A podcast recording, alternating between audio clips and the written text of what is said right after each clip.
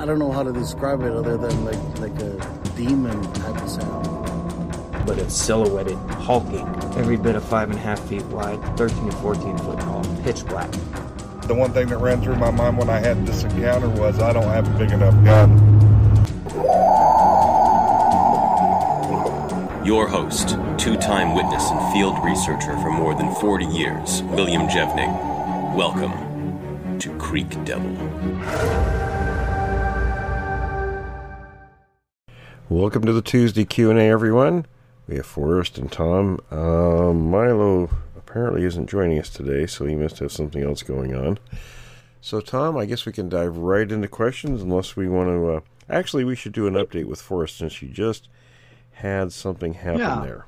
We'll do a we'll do a quick update. I before we get started, I just want to say uh, I want to thank everybody for your questions. They keep us going. If you like the show, let us know.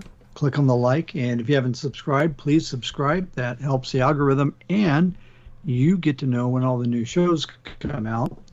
Also, if you want to support the show, you can do so. We've got a link to Patreon in the description. And I'm going to hand it off to Forrest. Well, well, well.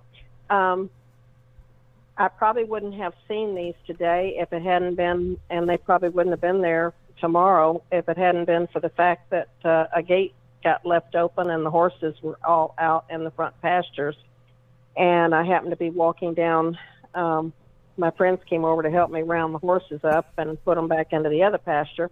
And um, I just happened to be walking down towards the barn, and of course, we haven't had rain since whenever, and uh, it's starting to look like the Sahara Desert around here. And I've got lots of loose dirt, sand, and um, so it's really easy to make tracks in. And I just happened to look down, and just there, and lo and behold, and I, you guys got them right there in front of you. There was a trackway, and uh, one nice, really good footprint right there in the the dirt, and and then there was another one kind of crisscrossing the other way. Those went straight due north and south, and then at I saw another larger print uh, going across the top. That was one was in the dirt, and then the next uh, they must have stepped off into the grass because I didn't see any other uh, prints other than that. And anyway, I took the picture of the first uh, a picture of the first footprint that I saw, and then went up and took a picture of the the big footprint. Well, about that time, Travis is. Uh, I was actually yelling at Sherry to try to get her to come over there and and to look at them, and then Travis was yelling at the horses and. And lo and behold, what comes through? Because I was stepping back so I could get, I wanted to get a, a, a shot so that y'all could see the trackway. And they were evidently heading from south to north uh, across the, the property, and um, it was going right into the yard of the the old house, and um, um, it would have took them right past the cat house, which seems to be one of their favorite things to go past, I guess, and go take a look at the kitty cats in there. But anyway, um, I was backing up so I could get a, a, a bird you know, a view so that I could get the trackway in there to send it to you. And what happens about that time? Well, here come the horses, all running right through there. So they, I mean, literally destroyed the trackway just that quick.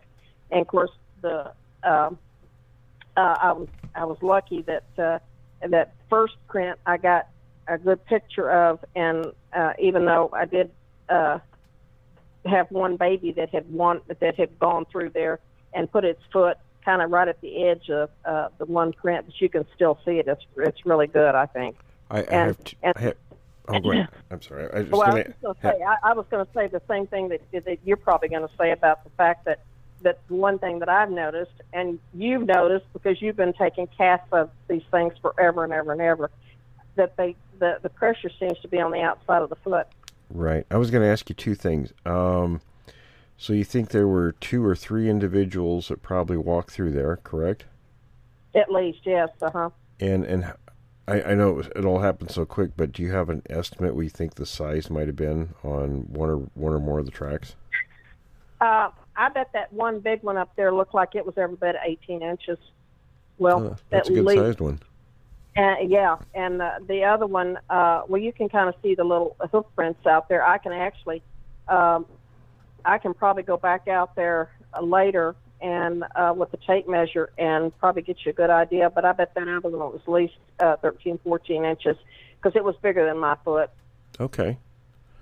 Yeah, they're the shape, especially around the toes, and they're pretty good toes, pretty clear. Yeah. Uh, these are very reminiscent of, you know, when you see tracks from Bluff Creek in the late 50s and through the 60s, these are very similar to those. So, yeah, very interesting. I mean, it just, it really supports everything you've been telling us that's going on there. Well, and, and, you know, I guess I just had never really paid that much attention looking for tracks before until you guys told me to start looking for them. And, um, now I'm looking every time I walk out there, you know, for for tracks, and it's so dusty around here right now. It, it's uh, you know, it's real easy to to make tracks, and uh, but like you know, when I had all the horses come through there, it was just that quick. All they were gone, and I was like, oh, oh God. Doesn't it sound familiar, Tom? I waited about a split second more. Does that sound familiar, Tom? You know, go back and look at the ground. it does absolutely, and I was thinking the same thing and I'm you know I'm betting over time Forrest that you're going to be getting more and more of these. You know, once you, once you know what to look for, the uh, the tracks are hiding in plain sight, and there they are. You're going to see them, and I suspect I don't know. What do you think, Will? We'll probably. Oh, I think so. Get time goes on. Well, I think it's kind of like that old adage, you know, you can't see the forest for the trees sometimes. so. Sometimes that's true. Well, that's very interesting developments. Uh, Tom, let's go ahead and dive into the questions. Okay. The first one is from Alex. Alex was very curious, and he actually came to a really good conclusion at the end. But there's, uh, I think this started a couple of weeks ago when I first saw it, a so-called Bigfoot skull with a sagittal crest found in a like a mud puddle. Um, and towards the end, it turned out it was, according to Alex, it, it was his conclusion that it was a publicity stunt and probably uh, bones clones put to use. Yeah, exactly. Forrest, you've seen this, right? I saw it too. And and, okay. and you know he's he's correct. I think. What was your thoughts? Oh, go ahead. go ahead. Well, are you asking my thoughts? I, well, actually, Chuck sent it to me and asked me um, uh, what I thought, and I said uh, that I looked at it immediately. and I said it's a gorilla. That was my first. My, I, I didn't even hesitate. I told him it's a gorilla. He's like, really? I said, yeah. For one, I said if it was a Bigfoot, you've got way too much na- nasal prognathism there showing. Uh, it's it's which is the muzzle like, and gorillas and chimpanzees present that, and uh, and the Bigfoot uh, Bigfoots don't. They always you always hear they have flat faces, so they're not going to have that uh, type of prognathism sticking out there. And that was the first thing that I said, nope, that's a that's a gorilla skull. Yeah, I said the same thing when I saw it on Facebook. I I, I commented to uh, somebody who was asking the question. I said, "Well, it's it's a gorilla skull, and I know it is because." And whoever said that, Tom, about Bones Clones, there's a company called Bones Clones, and they make copies of fossils and, and bones and things that you can purchase. And I have that exact skull, gorilla skull, in my collection. You know, so I recognized it right away. I got, I got, to, I got to hand it to Alex. So kudos, Alex. You first sent it to us as a question, and then you answered your own question, and you came to an excellent conclusion. So he did. Yeah, and when I see stuff like that, why is it that we immediately the hoax meter pegs out? well, and then there's the reverse. Right the there are all kinds of people on Facebook that are hailing it as you know the uh, the big discovery and all this stuff without ever questioning that maybe it's not what the person is claiming it is. Right. Well, yeah, I, I, and that's it, too bad. I, and you've said this a thousand times. I was just going to say the skeptics. We appreciate not not the debunkers or the scoffers, but the true skeptics who want to see more evidence. Absolutely. Go go ahead, Forrest. Well, no, I was just going to say that I, it felt I fail to understand why that we even have to have people hoaxing out there. What is the motivation behind that, and and what have they got really to gain? I mean, the notoriety is going to be short lived, and then when people find out the the truth of the situation, I mean, anybody that has any any type of uh, knowledge about primates could have looked at, at that and made the, come to the same conclusion as you and I did, and and I mean, your five minutes of fame is over with, and now you've made a fool out of yourself. So, uh, and all it does is make the whole subject matter uh, something uh, a matter of ridicule. Then, so I don't I don't understand the motivation. And the bad part is there are several people. You know, periodically this happens where somebody will come out and you know we talk about Rick Dyer and uh, there's, oh, a God. there's a few others you know, Biscardi and some of these other people that are, are just blatant hoaxers. And and they Yeah. continue to stay in the subject. And Dyer, I don't think does, but people, you know, uh, some of these other folks do, and, and it's just like it's it's like they're playing duck. You know, the water just rolls off them, and they just keep going. Well, they threatened to run Dyer out of Texas on them. Uh, you know. yeah, he he picked the wrong state to try to do that in. yes, he did. Okay, Tom, let's move on. All right. So Ron from Dallas would like to know. My question concerns Sasquatch growls. Of the four different types, are the vocalizations identical, similar, or different between them? We don't really know. There's not enough information out there to make that kind of uh, decision or commentary about it. I don't know. What would you think, Forrest? No, I totally agree. That's just what I was going to say. This, I mean, um, I, there's just absolutely no way of, you know, knowing. Yeah, we barely have enough vocals recorded to, uh, you know, pin it on the Sasquatch, let alone differentiate between, you know, one subgroup and another. Now, I would imagine that there's a lot of similarities, but uh, to to be able to distinguish between one group versus another, I just don't know how you could do it. I think the only way you'd be able to do it is if you were able to have a, some kind of a long-term study with, you know, two two types that weren't that far apart geographically, and you were able to, you know, record the vocalizations. But that's a pretty tall order. Yeah, you going to do that? Because I'm not. No.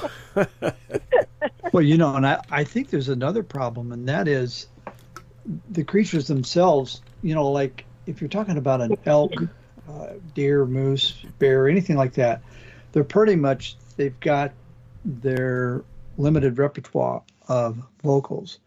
Sasquatch, they mimic sounds, they mimic people, they mimic other animals and birds and all kinds of stuff.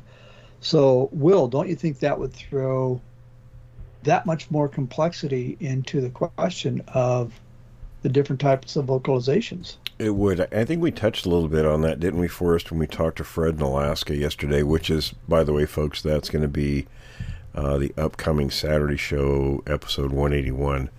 We had Fred in Alaska back on with some new information and, and some different information, things that we asked him. Uh, but anyway, he, he did touch a little bit on some of those vocals, and um, uh, yeah, you're right. I think that uh, definitely would muddy the waters a bit. Yeah, I mean, you know, we we did talk about that, uh, and the thing that I always always say, you know, primates. Well, they have a larger repertoire, yes, of uh, vocalizations than uh, any other mammal that I know of, and, uh, and primates. If if primates had a human brain, they all of them uh, would be sitting down with us at a round table right now and having a discussion about how they felt and how they think and why they do this and why they do that uh, but we're not having that discussion because they don't have the neural uh, capacity to to do that. Neither do they have a hyoid bone, which uh, helps with. Uh, they do have uh, a larynx and vocal cords, just like us, but they lack the the the brain to do it, and the the neur- the neural connections in there. Yeah, but that would be nice if they had it because we could just sit down and talk to Bigfoot and and uh, he could tell us everything he thinks. Yeah, like, well, you look tasty. yeah, I do make a nice sandwich. Kind of reminds me of Oh my. what was it, what was it? The Outer Limits, I think, or, or Twilight Zone back in the '60s. There was a, there was a show where aliens came and they brought a, a book that they couldn't read, and the title was "To Serve Man," and they then they found at the end it was a cookbook. It was a recipe book. I remember that. Oh gosh. Oh well, they have to be old enough to remember that. Oh, Yeah, although that's I do true. think you can find. Yeah, you can do. You can find some of the Twilight Zone uh, shows out on some of these uh, channels now. That, that would be kind of unnerving, wouldn't it? alien alien race comes and they they think you think that they're the big saviors of humankind, and you find out they're they're here to eat us. You know, that's not too far from what Stephen Hawking said.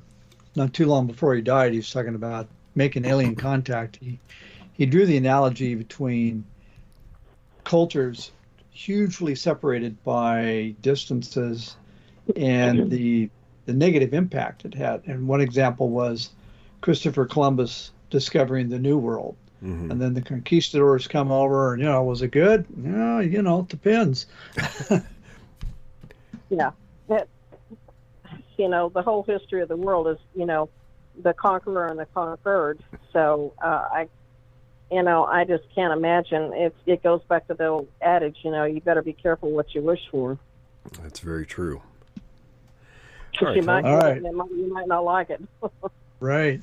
Or Ron wishes to have a question answered, and he says, My question is Does a group of Sasquatch navigate in north south or east west directions in general? Or are they navigating randomly? Do you see any trends developing on their movement strategies? Well, now what was the first part of that again about north south and all that? I, I can miss that. Okay. So he says, My question is Does a group of Sasquatch navigate in north south or in east west directions in general? Or, or is it a random thing that they do when they, when they navigate? It's My u- question would be Do they navigate? it's unique to each range. Um, there isn't any set pattern. It just depends on the topography of their of their range, and they'll use terrain features to navigate by. Does that make sense? Yeah. Makes a lot of Well- sense, yeah. Because what they're going to do in one area, they may not do in another. and Uh, they're going to be following the uh, uh, the the prey animals, and if you got deer and elk moving in uh, traditionally in a uh, one direction, then that's what they're going to be following that because that's that's the food source. So they're going to be uh, you know following that, and when it uh, they move, then they're going to move. So And what I can give you as an example is where I grew up, um, west of Mount Rainier. They were the creatures in that particular area. They were following uh, the Puyallup and Carbon rivers down and back up to the mountain about every six months, is what their movements were, and that was just, you know, my my teenage observation. And John Green came back and later told my family that I was I was exactly correct because he was able to piece together reports from the area, and that's what it showed. You know Well, what it really boils down to? Well, go ahead Forrest. No, I was just going to say seasonal vegetation too, like your uh, berries and such as that. I mean, uh, you know, you hear about seeing them in uh, berry fields all the time, and uh, they're going to follow that too. And sure. uh, if berries show, show up at a certain time of the year, well, that's where they're going to be. They're going to be in there feeding on it, just like the bears and everything else are too. Oh, and yeah. it's just like around here. I actually had started kind of watching that it seemed like they start coming in here during the fall of the year, and that's when your deer population is really kind of the heaviest in this area. And un- unfortunately, or fortunately, fortunately for the deer, and maybe it's unfortunate for me, I don't hunt the deer on my place, and I don't allow anybody to hunt them. So I have a lot of deer that hang out here during the uh, hunting season, which is starts November one here in Texas. So. Uh, I had noticed that uh, these things seem to start coming in here about that time. So I would imagine what's bringing them in, I'm thinking, is probably all these whitetail that here. Because I literally live in what's considered the whitetail capital of Texas. Keep an eye on it this November because with these tracks you found today of the creatures, um, that cir- circumstances could change. Well, And and the other thing that's driving them in too is water. I've got you know water tanks right up here by the house, and and I moved them up here for convenience for me, so that I wouldn't have to go so far to uh, put the, the to put the water in them. But I'm sure they're coming up here because deer are coming up here too. Right. Every absolutely. I mean everything is because we have no water. The water tanks have dried up. The stock ponds have dried up. I mean, people that have gone and spent thousands of dollars stocking it, their stock ponds with bass and catfish, they have no water in there. They've all died out. Wow. I mean, it's it's like the Sahara Desert here, guys. All right, Tom. It's let's move bad. on. Let's move on. Well, yeah, and you know, one thing I just want to comment real quick is it's not just are they going north, south, east, west, or you know they're going for the food sources. Why would anything navigate? It's it's well they're doing it for food, so it depends. Is the food north? Is it south, east, or west? I think Well- that's the real answer. Which which you have to look at the big the big question there is why do they move in the first place from one part of their range to another, and it's basically so they don't number one they don't deplete a food source in a particular area, and secondly once once the game animals get wise to their presence, then they're going to flee the area. So those are the reasons they move throughout their ranges.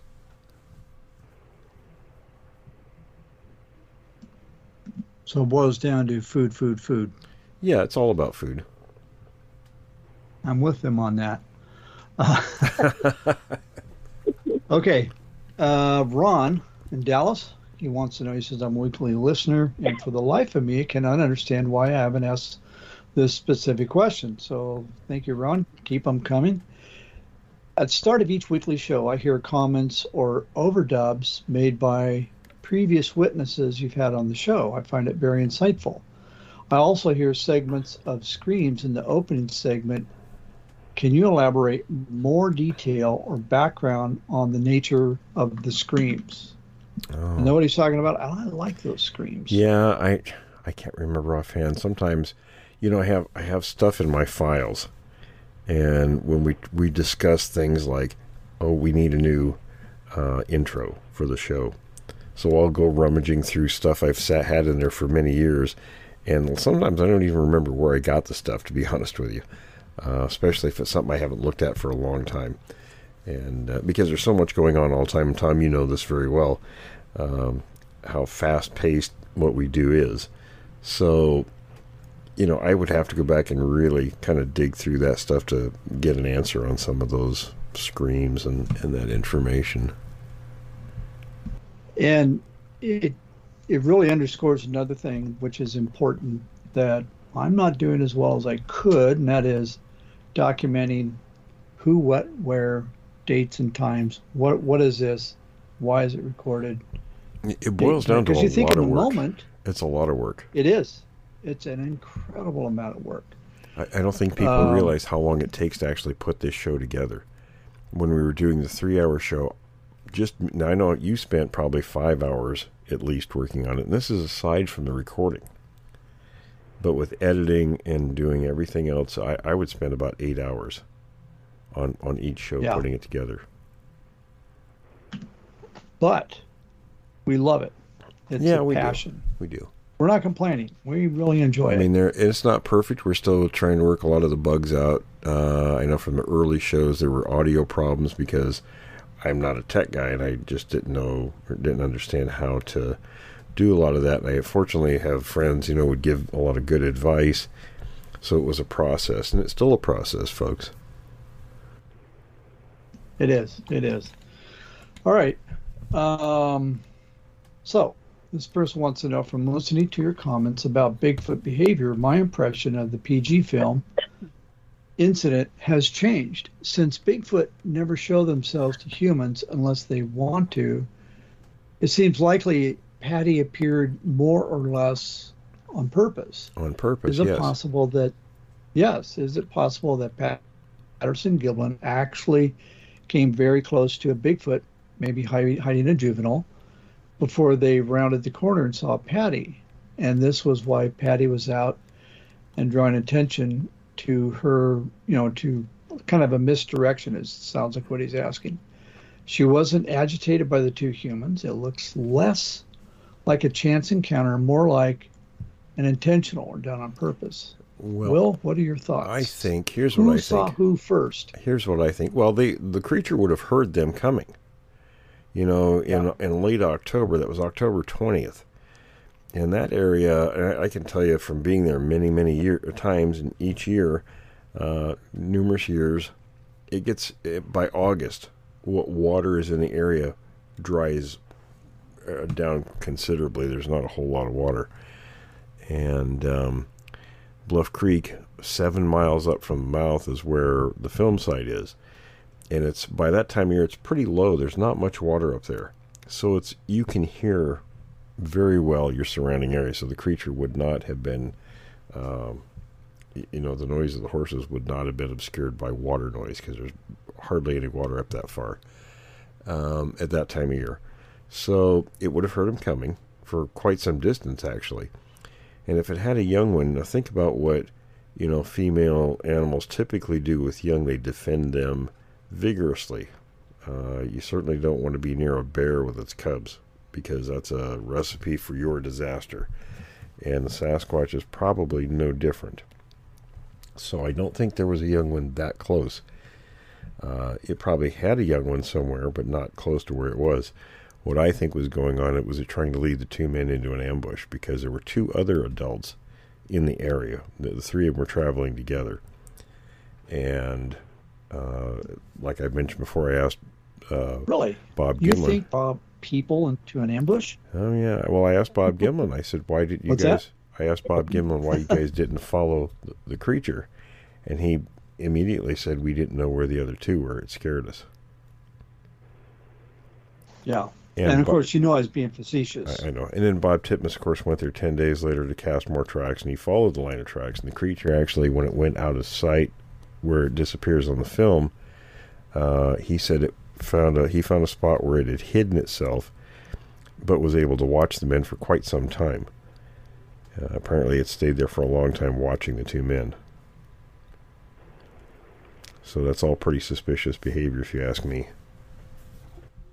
Well, and I was going to say too Well- that the mammary the mammary glands on that female were quite well developed, Right. and uh, it indicated to me that she was probably a nursing mother. Yeah, I, I suspect if she she probably had a young one, and it, it may have been with the other two individuals. Yeah. wherever they were. No one okay, ever then searched. got a No one ever searched the area to find if there were tracks for the other two, but the other two couldn't have been too far away. How many people have they ever noted that have disappeared up in that area? Have disappeared? Oh, Uh-huh. there's there's a lot of people that disappeared. There's actually a show, and I want to say it's on Netflix. It's called Murder Mountain. It's about Humboldt County, and Hmm. and they talk about just the sheer number. Of course, they they're blaming it on the the drug growers and things up there, Drug but but there's too much of it, you know. And and when you watch the show, uh, what I gathered from it is, you know, the the drug people. They interview these people, you know, whatever arrangement they had to these people to let them interview them. they don't they don't first of all appear like they'd be murderers. A lot of these people wouldn't. Maybe they are, but they, they don't appear to be. And they talked about hiring young women to do the work with the pot plants because men would typically, you know, take the product or try to steal money and things. So they weren't as trustworthy as the women were. So um, the situation, it just doesn't seem like it's a place where there to be. I mean, there probably are a fair amount of people get murdered up there, but I still think a lot of them might be attributed to the Sasquatches in the region because the, the, of the sheer numbers. And, and the sheriff's department, um, can, they said they simply can't handle the volume of missing people. When I is that the one where uh, um, see if I'm thinking of the right show that the journalist himself had he was undercover and was actually uh, presenting himself to be a uh, uh, a, a a pot grower and was Oh, no, working no. up there and actually opened food. No, oh, no, this a this, this person actually goes in and, and, and they, they know they know this person's a, a, a TV journalist and, and they're making this film. Well, I, I, this guy originally uh, had gone up there in like the 70s, and somebody had actually come in saying that somebody had, uh, a couple of the guys had disappeared, and they actually, he actually overheard them saying that uh, Bigfoot had taken them. And uh, I guess there was actually a grower up there that actually went by that name too, but he didn't have anything to do with it. So We I have a, because the cops actually followed up on it.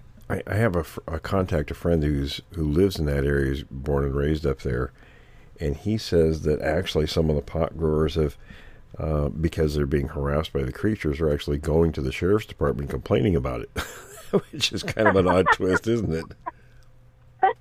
Could you please come protect my grove?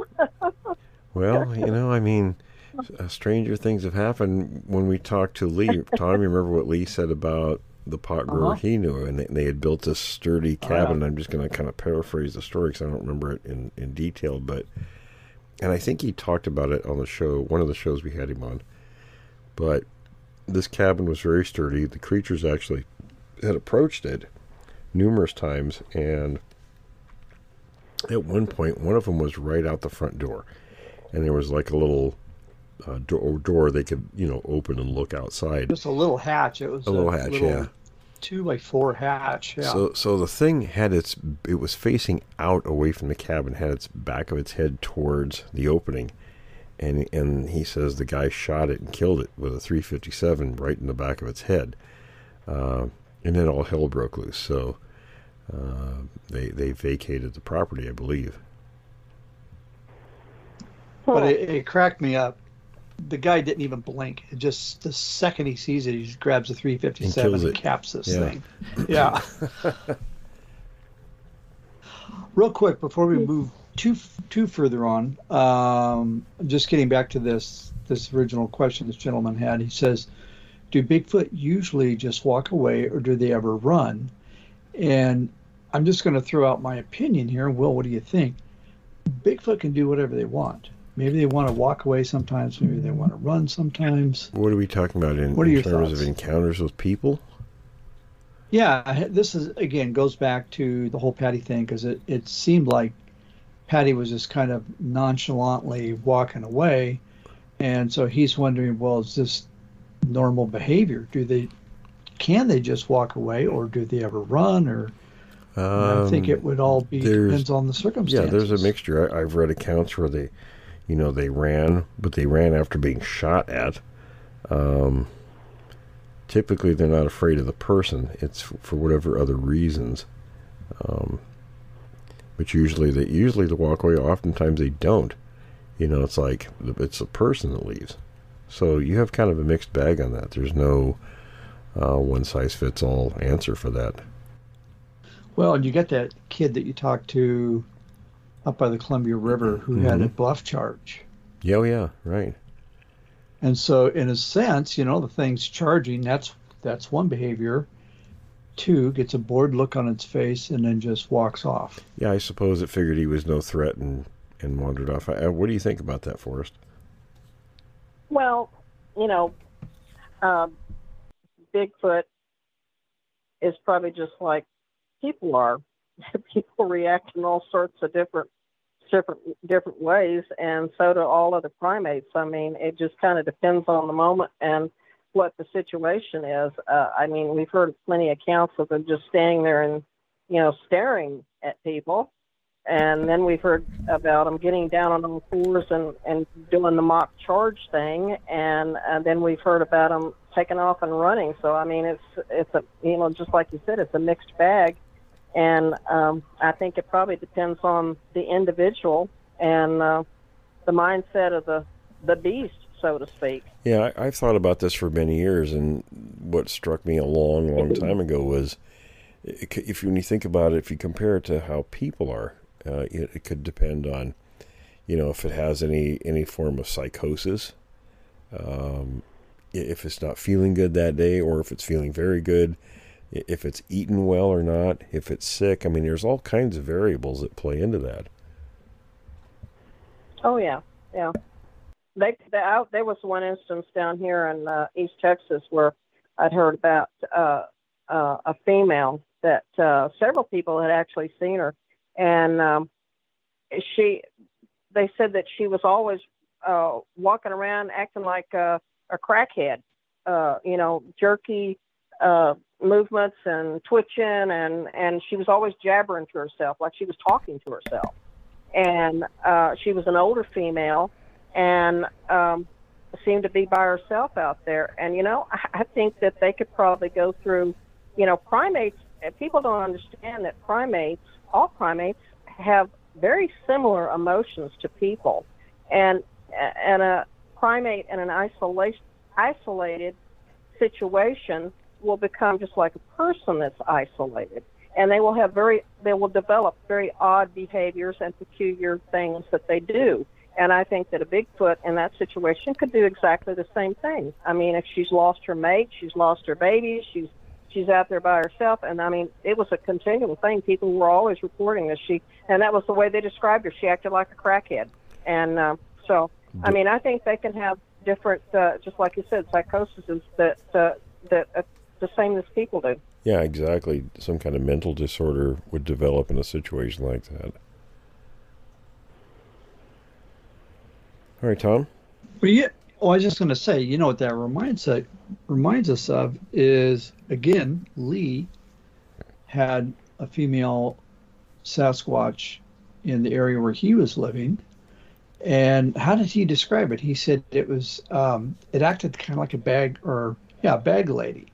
It would just run around, just kind of jabbering and uh, like like uh, you know an indig- indigent that is talking to themselves all the time and, and just very erratic.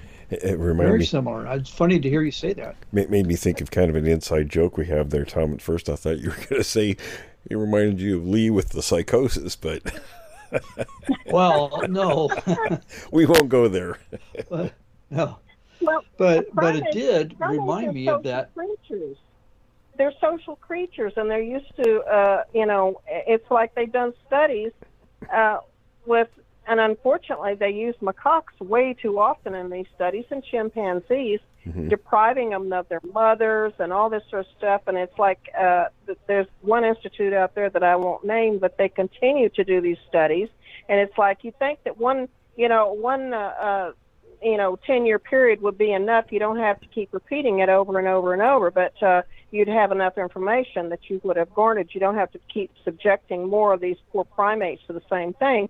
But, you know, the primates are social creatures. You take their society, their hierarchy, their, their, their uh, associates away from them, they're just like people. They're going to react just like uh, people in that kind of situation. They're, they're a lost soul. They really are. And the Sasquatch is going to be no different. I don't think so. Yeah, they'd be just exactly the same. Yeah. Just that they have sometimes a slightly more negative disposition to their personality. Well, that's true. that might be true too. That's true. They they have a little. and they're bigger, so they can enforce it a little stronger. That's right. Right. They can. They're big enough to have whatever kind of attitude they want to have. right? Well, it, it makes me think of the uh, the drug growers who were calling the cops, and I'm thinking, how big and how strong do those handcuffs need to be? You, you don't want to know. Yeah. Well, I want to see the cop that's going to put it on them. yeah, I was just thinking that too. Yeah, who's going to put that on them? Oh yeah. We know who'd be running the other way. Yep. Okay, Tom. Let's move on. All right.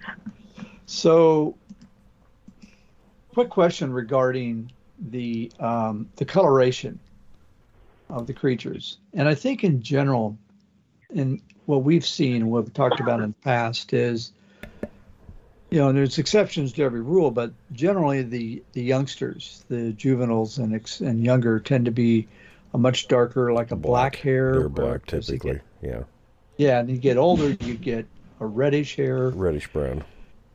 reddish brown, right? And then and you get maybe much older, and it may even be gray. Um, what are your thoughts, Will? Well, I've seen a gray one. So, but I don't know if it was. Well, it probably was an older one. I don't know if age had anything to do with it because hunters I talked to had seen it, you know, 17 years before I did, and it was the same color then. So, um, it could be just, you know, I, I don't know. I mean, I don't know how that works for us to be better to, uh, you know, t- discuss that part of it. But uh, typically, you know, adults, and for the majority of them, I mean, it's like 70 plus percent of sightings, you know, where they talk about coloration, it's sort of a cinnamon brown color. Uh, occasionally they're brown, sometimes black, uh, and occasionally gray or white. But for the most part, they're the cinnamon brown color. Well, Okay.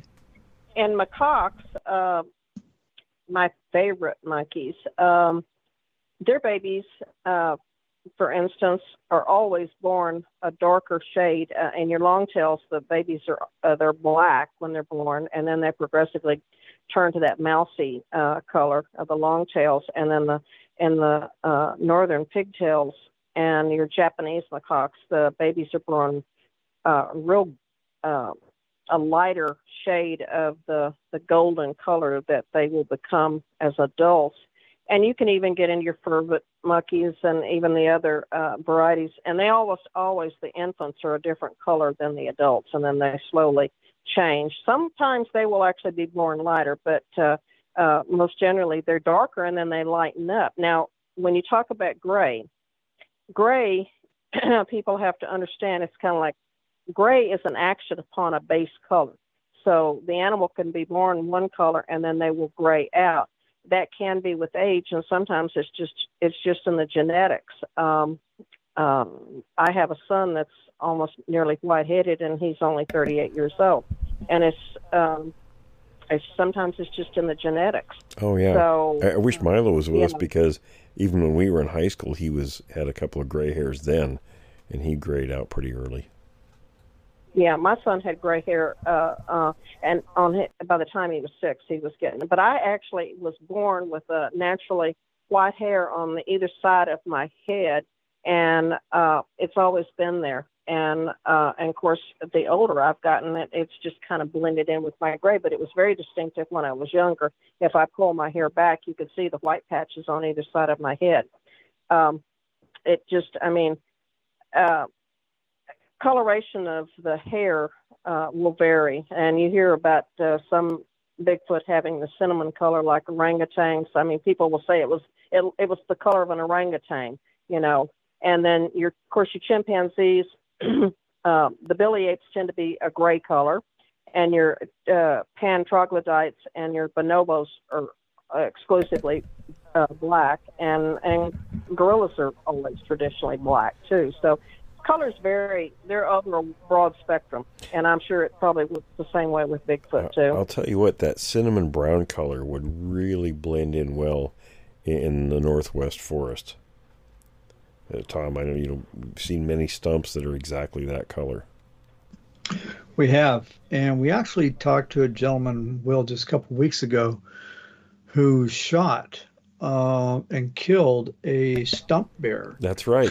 do, you, do you remember that? do. it. I'm telling you, I looked at that stump and it looked exactly like a bear hiding behind the bushes with the ears poking up. He shot it and, and killed he it. shot it and shot it, and the bear didn't budge. Oh, Uh, my. Yeah. Yeah, but So I bet I it's very disconcerting to have that stump all of a sudden stand up and walk away too, though. Right. And that would be, you know, think about well, well the forest here. I mean, it, you could walk along, you wouldn't even notice it with all the dead mossy stumps. Oh, I, I told you I, I did that with a friend of mine, my buddy Jack, years ago. We were up in um, in an adjacent area to Bluff Creek, and we'd been up there for a week and driving around it and didn't see anything. It was just, it, it was really frustrating, you know. And and he was kind of in the doldrums, and I, I was trying to cheer him up. And up ahead of us, and it was kind of a tunnel like, you know, the way the trees were growing over the road we were on. So it was kind of gloomy, and and it looked. It, I I saw this what looked like a log up ahead of us, you know, on the left side of the road. And I said, you know, you just never know when something's going to happen. I said, you know, we're going to get up here a little bit further, and that's that dark spot up there, that log, that's going to get up and run across the road. And I'll be damned if it didn't. It was a 400 pound black bear. it was just laying on the side of the road, and it got up and ran as we approached. Now that oh, is a stump bear. And he told me, he says, damn it, quit saying things like that. It always happens when you say those things. Oh Lord. All right, let's move on, Tom. All right. Enough of the stump bears. Enough of the stump bears. Okay. uh, all right. So this question is regarding natural disasters. Robert wants to know in the day-to-day life of Sasquatch, outside of some possible apocryphal anecdotes, uh, regarding the Mount St. Helens disaster. I don't think I've ever heard this subject addressed. How would floods, wildfires, earthquakes affect them? Also, do you give any credence to the cover up theory regarding the Mount St. Helens explosion? No, Will, do you have that's a any thoughts on that? That's a ridiculous theory, and I, I've mentioned this many times. but before. why? Why is it ridiculous? Well, I'm going to play devil's advocate. Well, here. first of all, uh, you know the the biologists in the area talked about how the deer and elk, weeks before the mountain blew, started evacuating the area, and I think a lot of the big animals probably did that. Um, and also, I was um, I was a non-commissioned officer stationed at Fort Lewis with the Fifth Air Cavalry at the time, a squad leader, and uh, all of our pilots. Uh, that unit was one of the units that had a, a big role in the work that was being done after the mountain erupted. In fact, I was in Yakima the morning that it erupted. and We were flying back, and, and the ash cloud was heading our direction, so we avoided being, you know, caught in the ash cloud. But um, all the pilots in the unit knew what my quote unquote hobby was, and, and they would have told me if anything happened. I mean, they just would have. Uh, and there was nothing. So, and also, the ash was so deep, how would you ever find anything? And I'll give you an example. Um, there was a gentleman named Harry Truman, named after the president, uh, who they tried in vain to get to evacuate his home. And one of the Cobra pilots I knew, a, a CW3, came to me one day and he had this little glass vial in his hand. And he says, "Hey, Bill, do you know what this is?" And I looked at it and I said, what do you, what'd you do? Did you go to the beach today or something? I was messing with him. And he, he chuckled. He says, no, this is, uh, we landed on top of where Harry Truman's house was, and his house was buried under 100 feet of ash. So, all these different things, you know, there was just no way anything like that would occur. All right. Well, so I'm gonna I'm, you know, I'm gonna of the re- ring. Go ahead first. Well, I said I was going to say one of the reasons he didn't want to leave. Uh, I remember seeing an interview with him that he had like forty something cats and um, a couple of dogs, and I think there was a couple of horses and mules. And he said that the only way he'd leave was if uh, he really didn't want to leave, but he'd have to take all those animals that have to go with him, and uh, um, he just chose to stay and perish with them. And he did. He did. Well, yeah, and those animals are a responsibility. So, um, so I'm just gonna I want to push this a little bit further. Well, who who did the majority of the helicopter rescues? Was it the Army National Guard that we heard so much about, or was it? It was That's an open-ended question. Well, I, I don't know what I don't exactly remember what the I don't remember hearing at the time much about the National Guard. I know the regular army was involved because my unit was one of those units involved in that. And I knew quite a few of the pilots who were there. so it was a lot of regular Army. It was- Army it that was- it was a lot of doing a lot regular of the Army. rescue. Yeah, it was a lot of regular Okay. army. In fact, I, I got firsthand accounts of the people they found the, the dead people and, and the gruesome conditions they found him in up there. So, yeah, they those were active duty guys. Yeah. Yeah, that was a thing. That was, uh, you know, and that makes sense with, what was it, three months, two or three months of warning that this thing was going to go. Yeah, we Towards the end, the warning we didn't only increased. we didn't think much of it at Fort Lewis because it was just it was one of those things. It was you know 120 miles south of us, so um, I, I remember the morning it happened. Um, we got the order to move, and I told the guys to load their stuff up in the helicopters, and we were bugging out. So we we were flying west, and uh, I had a headset on. I was sitting between the pilots, and, and one of the guys says, "Hey, Sarge, you know what that is?" And I, it was just it, I, it looked like it was raining. It would, it would look like a cloud bank west of the mountains. And I, I said, yeah, it's misery because I'm thinking, you know, we'd been in, in the field for a couple weeks. Everything was filthy. And I was just trying to calculate how long it was going to take to get everything cleaned and turned in so I could go home and get a shower.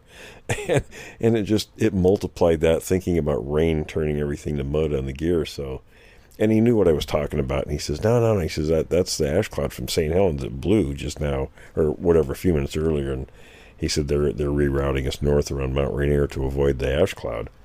And when you see the pictures of Yakima that morning, it looked like um, nighttime at noon. You know, we had It did, we had yeah. we had missed that. We had got out of there just before it hit that area.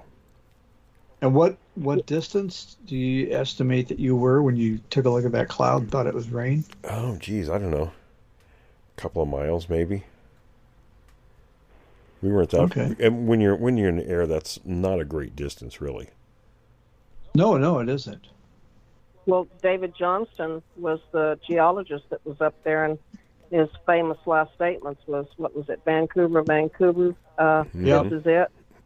And um, he he was five miles away up on a bluff, and the pyroclastic flow caught him, and um, that was all he had time to get out. And they said that I think it was in '93 or '94 that they found the um, van that he had he was in up there. They, uh, Oh, really? Pieces and parts, yeah, pieces and parts of it. It wasn't in, intact, but because that I mean those pyroclastic flows hit you, and they're going sometimes up what uh, two and three hundred miles an hour. and- so They said that was 500 miles an hour. And not just that, um, they um, they would vaporize. I mean, one of the one of the trucks that was found, there was a, a guy, and I can't remember which person it was. I just remember the one of the pilots telling me when they landed, they saw the truck from the air, and, and they landed there, and they didn't see any body. When they come around the corner, around the side of the truck, apparently the guy had been outside the vehicle,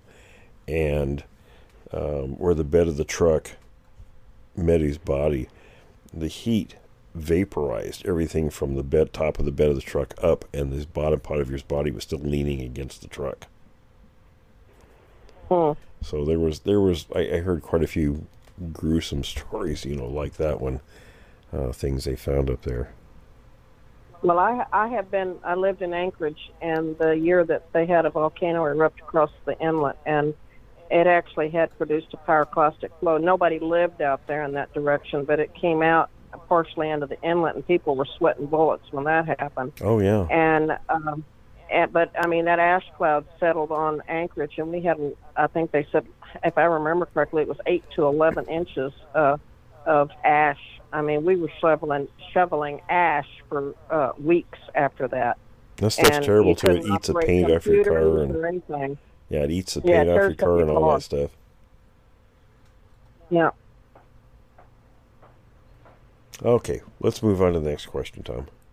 Okay, we got three questions here. This is from Frank, and I'll just throw them out there. Uh, Will, do you know of any incidents where Sasquatch has actually become enough of a problem or nuisance that the authorities had to act and recognize the reality of the creatures? Are there any stories of the Indians or early settlers having to deliberately pursue and kill some of these creatures due to problems? Well, the first one about the authorities, I'll say no.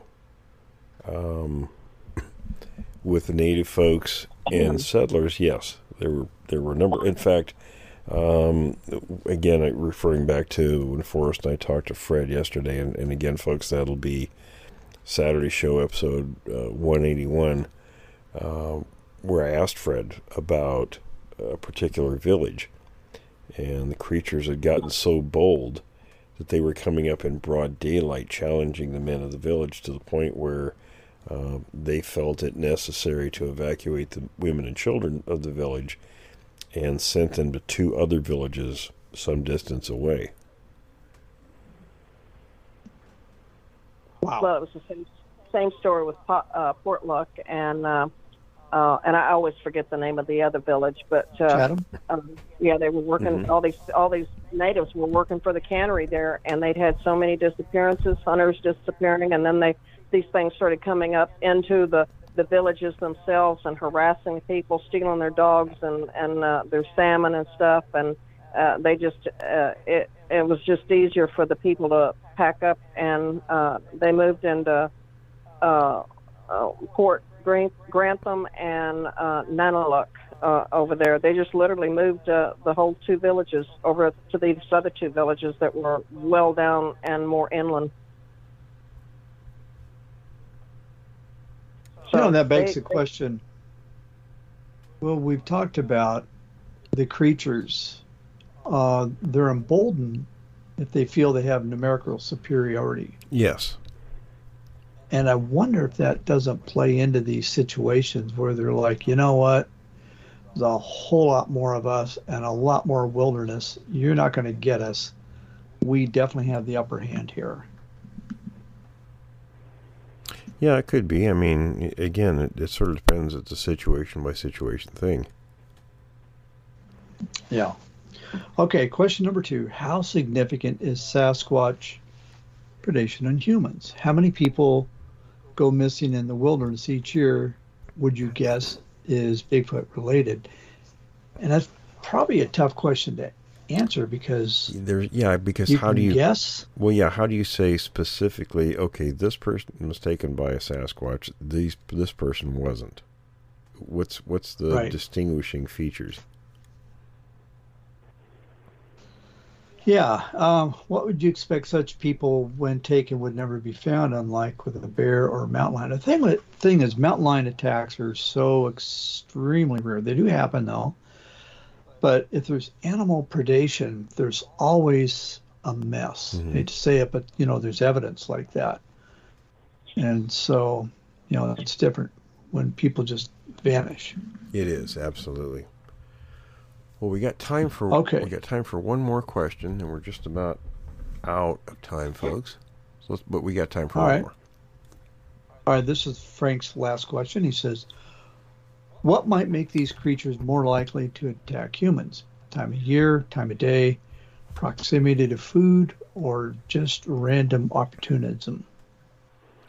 Um, Forrest, do you want to hit that one? Thanks. Um, Well, it, Opportunity. it's it'd be similar to what other primates do. Yeah, um, a lot of it is just uh, being uh, an opportune time, uh, opportunistic, um, and then uh, we do know that uh, there are situations where they actually have uh, um, hunted people, and uh, I think both of you guys have been in that situation where you felt like uh, it was time to leave, and uh, um, and I think that we kind of discussed a little bit that yesterday with Fred that you know there's that primal sense that we have I think deep down in our DNA that has remained with all of us and it's I think it's in all mammals not just us but all mammals and it's and it call it our sixth sense that tells us that danger danger you know and uh, some people have the good sense to listen to it others do not uh, I I think that Bigfoot is just like chimpanzees. They're opportunistic hunters. If the uh, the time arrives and they see the the that they can they can easily take um, prey, then they'll do it. If and I think people going out by themselves are, are putting themselves in danger by doing that. I think they should always go in two or threes four would probably be the the uh, optimum number, I would think. You know, because if somebody falls and breaks a leg, at least you got another person to stay there with them, and then the other two can escort each other out. So, um, you know, but I don't know. You you've been in that situation far more than I've ever had. Yeah, I think you're right. It, it is a matter of uh, an opportunistic, and then you know, again, we talked about their disposition, all the different variables. So um, it's kind of like playing roulette. You really don't know what kind of a situation you're going to get into. They might leave you alone. Then again, they may not. Uh, and then what? It, it, kind of like, and it kind of goes back to being. I watched the thing about serial killers and how they sort of get to where they eventually are um, and it's sort of a trial and error process, and and, and they build up. Um, oh, what's the word I'm thinking of? they get confidence as they successfully do each thing and progress to where you know they become kind of an expert at what it is they're doing. So I think the Sasquatch is the same way. They might be very timid at first, but over time, you know, and experience, they get more confident what they're doing. So I think the really bad ones have gotten away with what they're doing for a long time, uh, whereas in many other situations, they're just not quite there yet. Well, and I'm going to jump in here for a second. Um, speaking from a person that is probably one of the few people that can honestly say, I had a run in with Ted Bundy. Yes, I did. And I lived to survive the story uh, and tell the story. Um, it happened. True story. Um, they, serial killers, develop a plan over time that works for them. And they, they use that over and over and over and it seems to fall into play every time that I would think that Bigfoot would be the same way. Well, this worked this this way worked this time. Let's try it again, see if it works again. And before long, they have literally developed themselves a plan and how to progress. And they are kind of like serial killers. They plot and connive. Yeah. Yeah, exactly. It's scary you're you're dealing with an intelligent primate, and I know some people don't like me saying that, but I, they're primates to me. And I may somebody may come along one of these days and say, you know, Forrest, you're totally wrong, and I'll be the first one to say, okay, I accept it. But right now, I'm going to say they're a primate. We're a primate. Chimpanzees are primates, and they are all intelligent creatures. And uh, you know, you're dealing with something that, in some respects, in the woods is far smarter and more intelligent about their environment than we are. Absolutely. I totally agree. Well, Tom, um, I think we're about at the end of our time limit, so we're going to wrap up. You guys have any final thoughts? All right. Well, I want I just want to say we're ending on a very upbeat note, and but, right, right, absolutely. But here's what I want to say: keep the questions coming. They're great. They're fantastic questions. We love them. And the other thing is, if you ask a question and you don't think we've answered it, um, shoot us an email again and just let us know. Hey, look, I think I asked this and I don't think I heard you guys respond. So, or didn't, you know, you didn't answer it. We love that's fine. We love to hear from you guys. Always contact us with questions. Questions at creekdevil.com. Forrest, any final thoughts? No, I uh, we had some really thought provoking questions this time. I enjoyed it. And folks, like Tom said, you know, keep the questions coming, and the listeners really enjoy uh, this particular part of the show with Q and A. So um, it's it's something that they say they don't get elsewhere. So keep them coming, folks. And with that, we'll end this episode and uh, stay tuned Thursday. I think you're going to really enjoy the Bigfoot history this week.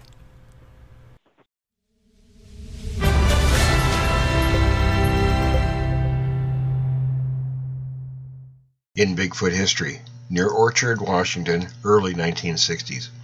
A man from Orchard named Lopez told Roger Patterson while driving home on a foggy night with his head out the window of his car he drove slowly around an obstruction on the road. It turned out to be a jet black creature, eight to nine feet tall, with a flat face and no neck. It just looked at him as he went by.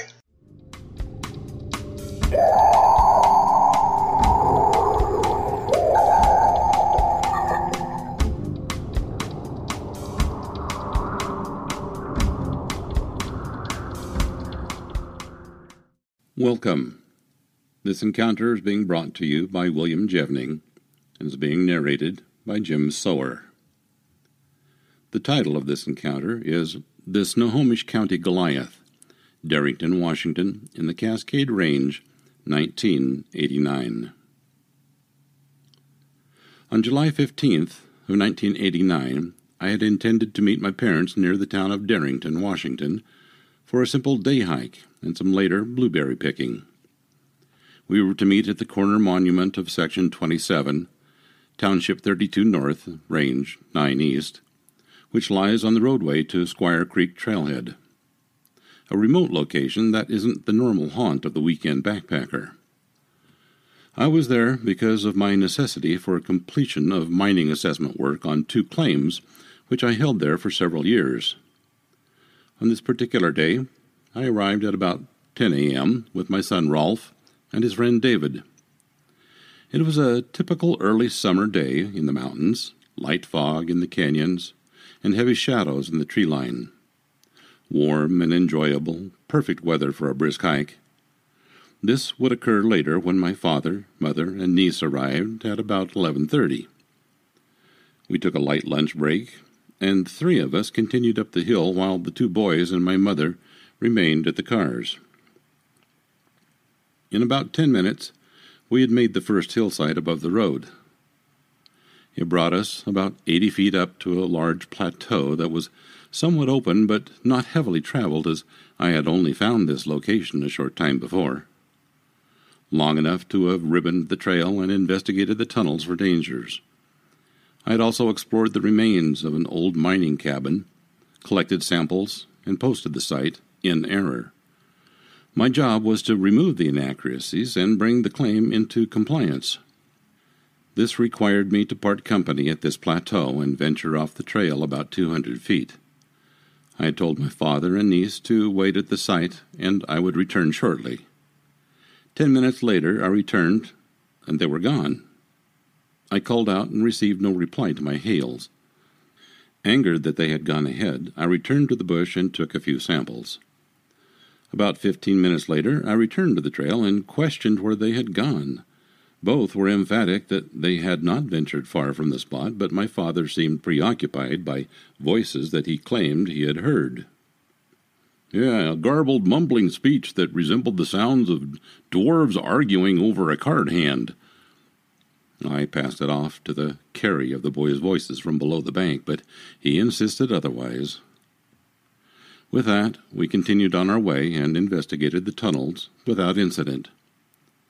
After about an hour hike to the upper tunnels, my father and niece decided to return to the vehicles. Dad would have liked to continue the hike, but was worried about the safety of my niece, Tina, so he accompanied her back to the cars. I said my goodbyes and continued on my way, onto a trail that I had been on only the week before. But as I looked around, it was difficult to determine exactly what I was seeing. The trail looked like it had been obliterated in some cataclysmic fashion. Huge rocks were out of place, trees broken over, and hillside ripped loose. I couldn't even discern the ribbons I had placed to mark my previous trip. It was as though the hand of God had slapped the hillside and jarred it beyond recognition. I couldn't even tell if I would be able to regain the trail without rope and pitons to secure my travel. It was devastation. So much so that I abandoned the monument I was carrying so I could use both hands to pull myself up to the trail.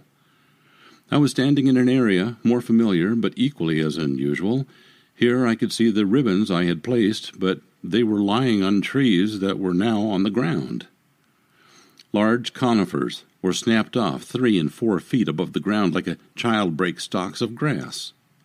The broken ends and ground covered with an unusual green slime. It was like nothing I had seen before in all my many travels into the wild. It looked like this slime had been ejected from a toothpaste tube, but the interior of the jelly contained strands of very minute vegetable matter. This vegetable matter was impressed in the interior like it came out of uh, five separate orifices, and it held its position in the mass of gelatin. Overall consistency was like thick tapioca pudding, and it gave the simulation of phosphorescence in the dim light of the trail. As you might imagine from my discussion, I spent some time trying to decipher the meaning of all of what I was seeing. At the sight, it reminded me of the Tunguska blast in Russia, or the aftermath of Mount St. Helens. Many of the trees were laying up the hill. A short while later, I arrived at the site where I had intended to place the monument. I returned for this and made placement fast, as I still had to take samples and return to the vehicles before it got too dark to pick berries. When I completed this task, I turned to take a few samples and heard an unusual echo from the surrounding hill. An extended echo that wasn't mine coming from the hill above me. Now, let me tell you, in the time that I have been mining, I have had several guns pointed in my face. I had no desire to be shot by some wayward hayseed in the hills, so I dropped my supplies and traveled out onto a rock slide that went all the way up the hill, a vantage point from which I would surely see the maker of the sound. Well, such was not the case, so I cupped my hands to my face and called to the maker of the sound. Moments later, the hillside exploded in a blaze of fury. Falling through the trees, I could make out a large black shape, and my first impression was that my call had dislodged a large nest or tree limb from above. But as it continued to crash, in Rambo fashion, I knew I was seeing a live creature, big and black. It had to be a bear, a cub perhaps, and I began to look for the mother. As it rolled, though, I could see arms gripping for a handhold, and a creature far bigger than a cub. This had to be a grizzly, judging from its size, and it was rolling right toward me. Not a good place to be with an injured bear. I saw every form of mauling death in those first few moments and prepared for a quick and painful death at the claws of this thing, and then it was over. The behemoth laid on the trail dead or unconscious. I couldn't tell. Better yet, I couldn't make out head or tail on what I was seeing. It just looked like a mass of hair. I surveyed my situation in a few moments and decided to walk toward the thing and see if I could get around it and escape. Just then it began to stir, and I prepared to die. I saw first one hand and then another extending from the sides of this thing. Expecting a four footed stance, you can imagine my surprise when it stood straight up like a man, and its buttocks were about my eye level. I pulled my 22 caliber pistol and tried to fire a round up in the air, but I was so rattled that I forgot the safety and it wouldn't fire. By now, I was so engrossed in the magnificent size of this beast, I just stood there and took it all in as I marveled at its muscle bundles and definition the hair was jet black and about three inches long over most of the arms and legs, swishing like a spaniel dog as I walked. His face was a ruddy brown, with deep set wrinkles under the eye sockets and eyes dark as coal. Its nose was short and black, with a beard and mustache that grew from the bridge of its nose. Lower, the beard resembled some aspects of the buffalo. I thought it quite odd because I could see various forms of mythological beasts in my own visual description to myself. Later, I fired a shot over its right shoulder. It turned and looked at me and then just walked away down the trail like I didn't matter.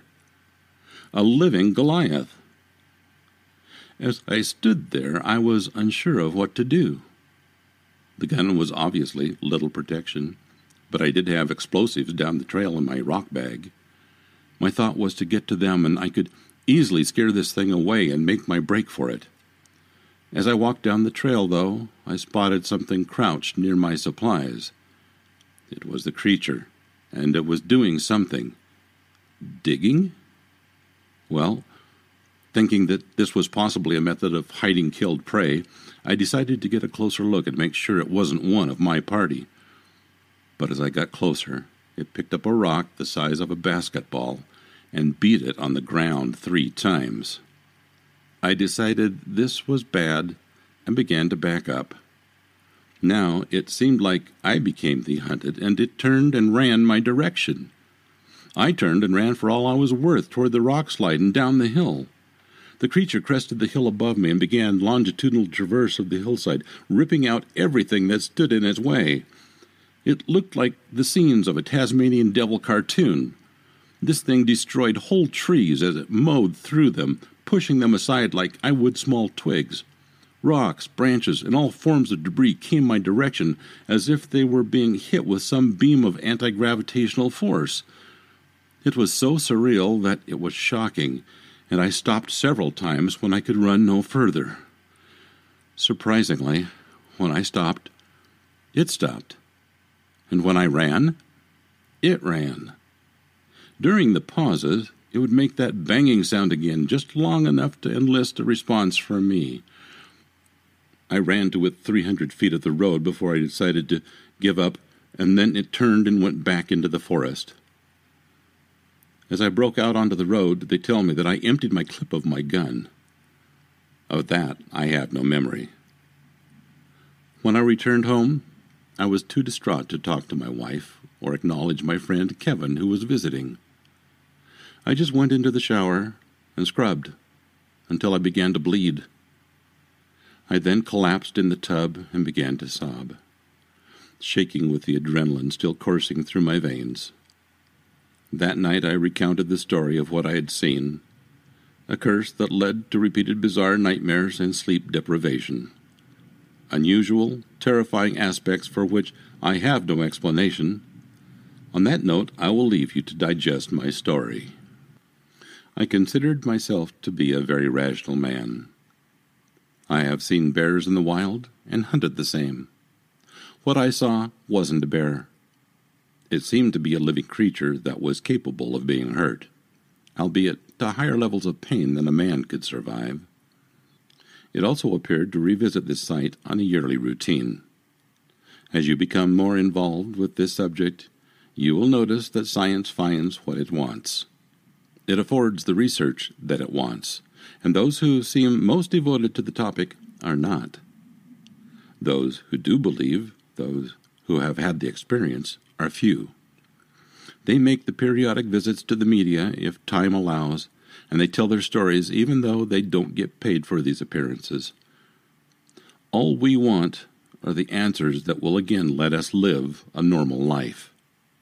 A life in which the world is a far bigger place, and we feel humbled by the magnificence of God. Sincerely, S.F. This ends the reading of this encounter. Thank you for listening. Thanks for listening to this episode of Creek Devil. If you or anyone you know has had an encounter with these creatures, please contact us at williamjevning at yahoo.com. That's William, J E V N I N G, at yahoo.com. All communication is confidential. Join us for another program next week. And until then, keep your eyes open there.